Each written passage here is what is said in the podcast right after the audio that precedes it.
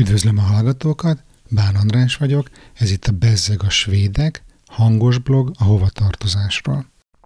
Ebben a bejegyzésben 2014. december hónapot dolgozom föl, és a felvétel időpontja 2021. február 12. Az első bejegyzésnek az a címe, hogy gyermekvédelem és kínos kérdések. A múltkor már írtak a lányunknak, hogy mivel három éves lesz, fogorvost kell választania.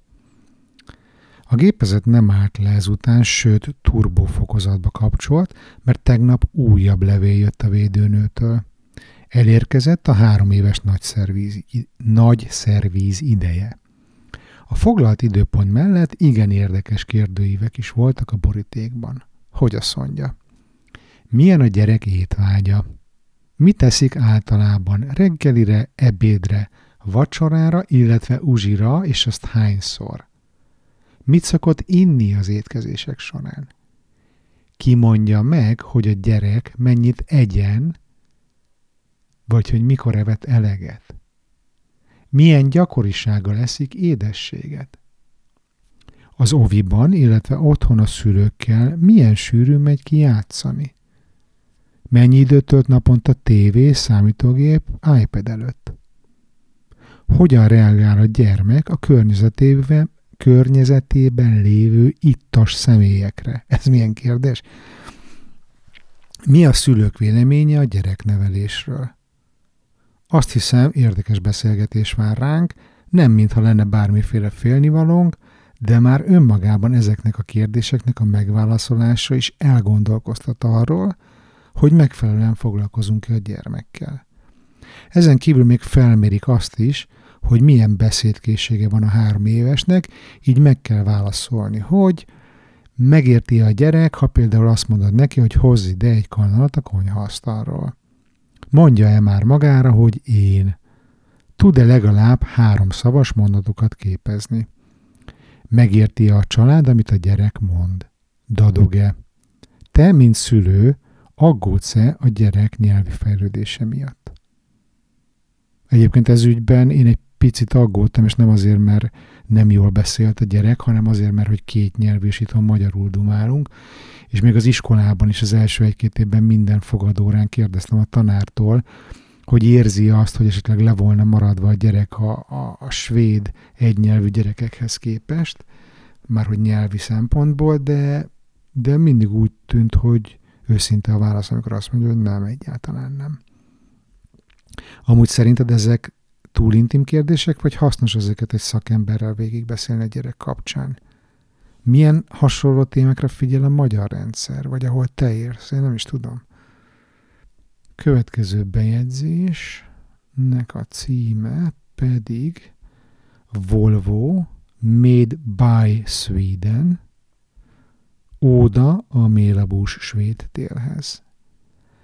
Gyönyörű imás film van ebben a posztban a svéd térről és az itteni kemény körülményekről, amik igazi természeti népé változtatták a helyieket.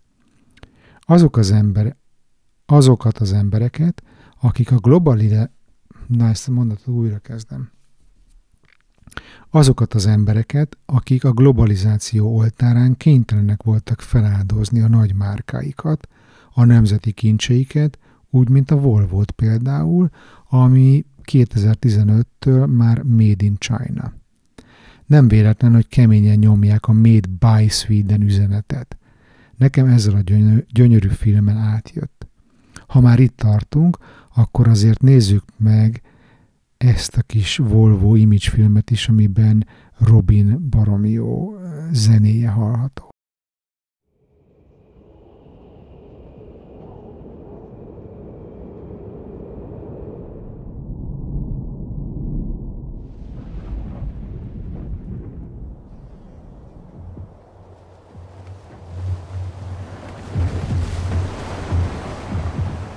Kusttanke som stampar genom drivisen i Kvarken.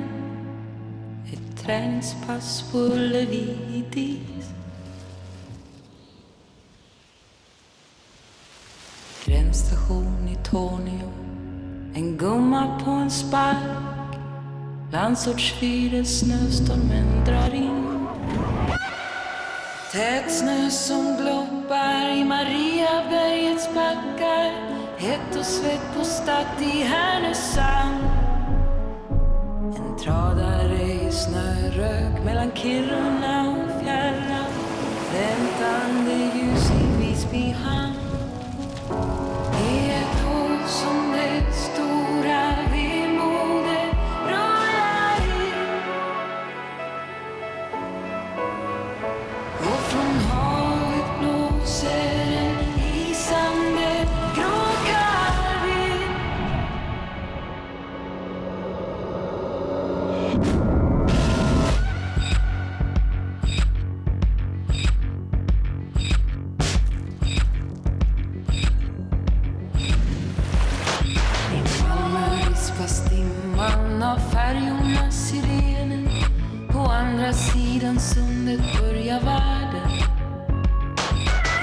som Volvo sliter emot vinden på Tjörnbron.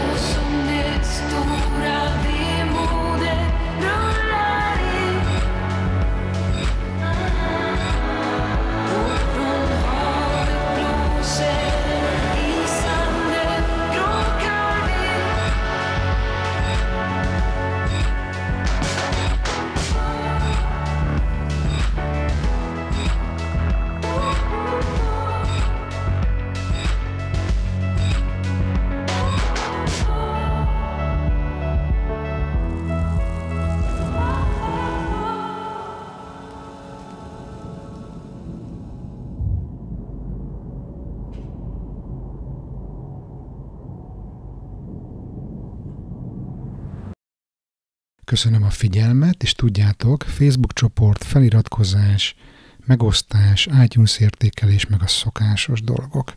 Sziasztok!